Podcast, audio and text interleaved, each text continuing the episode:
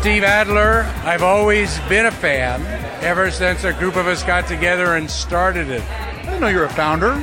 I am. I'm, I'm, I'm one of the small group that said there really needs to be a, a voice that represents uh, progressive thinking on statewide issues that really does uh, mass communication, something that is uh, reacting real time. So I am really proud that it is still up and running and doing better than ever before. It's Tuesday, February 20th, 2024, and this is the Progress Texas Daily Dispatch rapid response on the breaking news stories Texas progressives need to know. I'm Chris Mosier. Early voting in the 2024 primary starts today, and the Newswire is full of stories related to the primary, complete with potential indicators of the way things may end up going. But with the low turnout expected, it's important to remember that even small groups of voters or unseen trends in voting can make huge differences at this stage. This is why it's so important for informed, dedicated progressives like you, dear listener, to make sure and get it done. Maybe even today, hit govotetexas.org for any voting questions you might have. Starting with some new polling results from the Texas Politics Project at UT Austin, who plied 1,200 Texas voters for their thoughts on border security, abortion and gun laws, and other issues. The poll finds that 59% of voters, including 71% of Republicans and 48% of Democrats, answered yes when asked if they support making it harder for migrants fleeing violence in their home country to seek asylum in the U.S. When asked if the current border situation should be considered a crisis, those numbers skew more Republican, as you might expect. 74% of GOP are buying Governor Abbott's border theater, while only 20% of Democrats think we have an actual border crisis. Looking at the U.S. Senate race, 73% of Republican voters have favorable views of Ted Cruz likely somewhat more reflective of personal rather than job performance assessments, which is perhaps the most striking item here, illuminating just how wide the left right chasm has actually spread in Texas. On the Democratic side of the Senate race, Congressman Colin Allred holds only a slim majority of 52% over the rest of the Democratic hopefuls, not a comfortable edge for the Allred camp's hopes of avoiding a runoff, while Cruz still holds a comfortable lead over any Democratic challenger in November. On abortion, 45% of the overall respondents believe abortion laws in the state should become less strict. On the other hand, compared to 32% of Republicans and shockingly 25% of Democrats in this poll think our current abortion regulations should become even tighter, which in the presence of a near total abortion ban is hard to picture. As always, polls are polls, and there are certainly items here that make this one seem a little iffy, but still, progressives have got to turn out in huge numbers, both in the primary and in the general this fall. Not exactly promising vibes for our governor from a recent stop in North Texas, where Greg Abbott is continuing his relentless tour of Texas, supporting primary challengers for Republican lawmakers, many of whom were elected with an Abbott endorsement years back, but who later resisted our governor's efforts to drain the coffers of their small town public schools via a voucher handout for wealthy Texas families. Adriana de Alba at WFAA in Dallas says our governor was in Cleburne yesterday to rally alongside a challenger to incumbent Rep. DeWayne Burns. The governor drew about 100 people. Meanwhile, Burns held a much larger event on the same day that drew a much bigger crowd, including several city mayors and law enforcement leaders. Now, let's be clear and say that DeWayne Burns is generally not a progressive ally. Don't get us wrong here, but it is promising to see that rural voters appear to be seeing through Governor Abbott's desperate efforts to satisfy his billionaire pro voucher donors.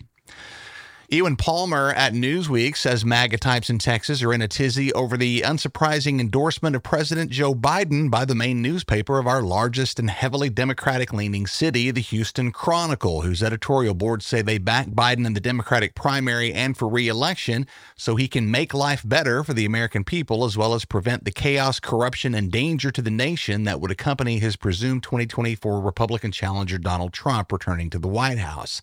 The Chronicle's editorial board adds that the many positive achievements of the Biden administration serve as a potent reminder to his fellow Democrats, to independents, and to those Republicans who have somehow resisted Trump's cultish appeal that the nation has a viable alternative. Down to San Antonio, where Brian Woods writes in an op ed for the San Antonio Express News If you care about public education, vote in the Texas primaries.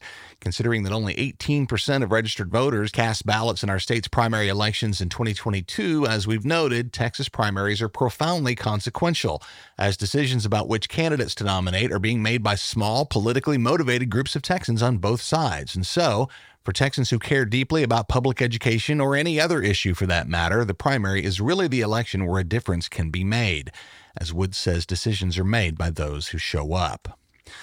Also from San Antonio, Andrea Drusch writes in the San Antonio Report on moderate Republican Tony Gonzales, who's another GOP officeholder being blasted from his right for working with Democrats on gun safety, same sex marriage, and border security. Gonzales replaced another centrist Republican with a military background in Will Hurd, as you may recall.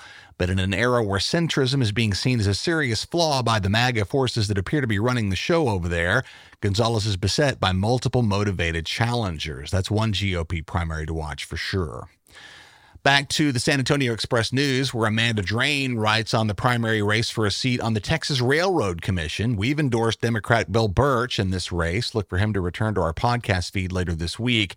On the Republican side, incumbent board chair Christi Craddick has a primary challenger and political newcomer Jim Matlock. As we've talked about, the Texas Railroad Commission is a very powerful but still somewhat clandestine political entity in Texas, which doesn't have anything to do with railroads, but rather oversees the state's multi billion dollar oil and gas industry. Its three powerful commissioners, who are generally unknown outside of the energy sector, have primary regulatory jurisdiction over pipelines, natural gas utilities, and mining operations. It's important that this commission Commission include people like Progress Texas endorsee Bill Burch with extensive expertise and an eye to a clean environment in Texas for the future. A heartbreaking video to watch in the show notes today from ABC News covering a pregnant Texas woman, as so many have been, forced to leave Texas to find desperately needed abortion care for a wanted but doomed pregnancy. As you'll see in the video, this trip for her and her husband to Washington, D.C. is anything but a vacation. Important watch to see the real impact Texas's ham handed abortion ban is having on everyday women who simply need appropriate medical care, a situation that politics should have no role in at all. See the show notes. Speaking of ham handed laws, our new immigration law, SB 4, while making its way through court challenges, is still set to take effect next month. And Aaron J. Montes, a KTEP and NPR El Paso, says a coalition of 35 immigrant advocacy, human rights, and faith based organizations have kicked off a campaign to prepare residents of Texas for the new border enforcement law. They're also staging statewide protests of SB 4, which authorizes law enforcement to take into custody anyone they suspect has crossed the border illegally and authorizes judges or magistrates to order these suspects to cross back into Mexico, regardless of their nation of origin. Over 100 people joined the kickoff march in El Paso late last week, and similar protests are scheduled in Sierra Blanca, Presidio, Eagle Pass, Laredo, the Rio Grande Valley, San Antonio, San Marcos, Houston, Dallas, and Austin. See the show notes for more. Mark McKinnon at Vanity Fair asks a great question How did Texas slip into the MAGA abyss? McKinnon comes to this question as a former advisor to George W. Bush the Elder and a former consulting partner with Governor Ann Richards after her service in the 1990s. A good, if disheartening read that traces the evolution of Texas Republican politics from the days of compassionate conservatism to the Tea Party to MAGA extremists. From George W. Bush and Senator John Cornyn to Governor Rick Perry and Senator Ted Cruz to Governor Greg Abbott and Lieutenant Governor Dan Patrick. As McKinnon puts it, from big hearted to cold hearted to heartless. See the link to Vanity Fair in the show notes.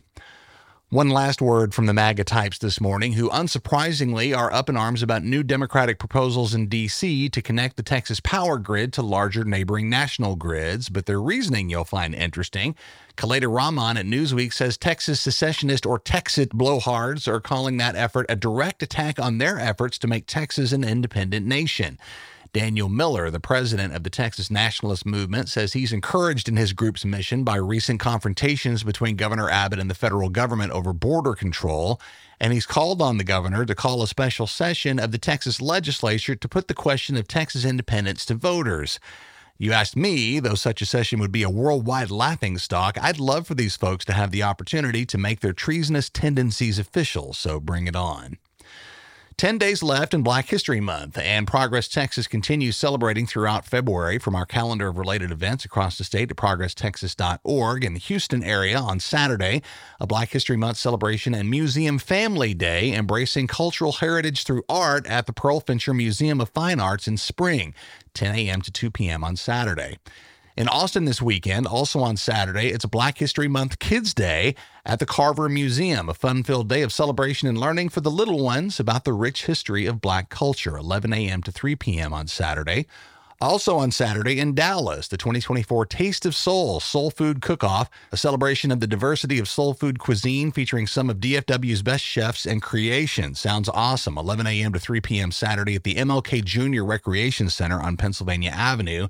And finally, the 2024 Black History Film Series, also Saturday, at the San Antonio African American Community Archive and Museum on South Presa. They're presenting Gaining Ground, The Fight for Black Land, a stirring documentary film from executive producer Al Roker and Emmy nominated director Eternal Polk. That's Saturday night starting at 6. More details on all these events and the full schedule for Black History Month 2024 can be found again at our website. Also, through this leap month of February, Progress Texas is looking to add 29 new recurring donors, one per day this month, to support our important work this election year. We invite you, dear listener, to officially join the team. Go to progresstexas.org and click the donate tab at the top. And while you're there, be sure to hit our web store too, where you can choose from Y'all Means All, Revolution, or our most popular Humans Against Ted Cruz t shirts, all union made right here in Texas. That's the Progress Texas Daily Dispatch for this Tuesday, February 20th, 2024. Links to all these original stories can be found in our show notes. If you're enjoying our podcast, an easy way to help spread the word is to leave us a positive review on the podcast delivery platform of your choice. And also be sure to tell your friends about us. Progress Texas is a nonprofit rapid response media organization promoting progressive messages and actions. While campaigns come and go, we're the permanent home for progressive media and action in the Lone Star State. Again, find our web store and other ways to support our ongoing mission at progresstexas.org. I'm Chris Mosier. Have a great day. Happy voting. We'll see you again tomorrow morning.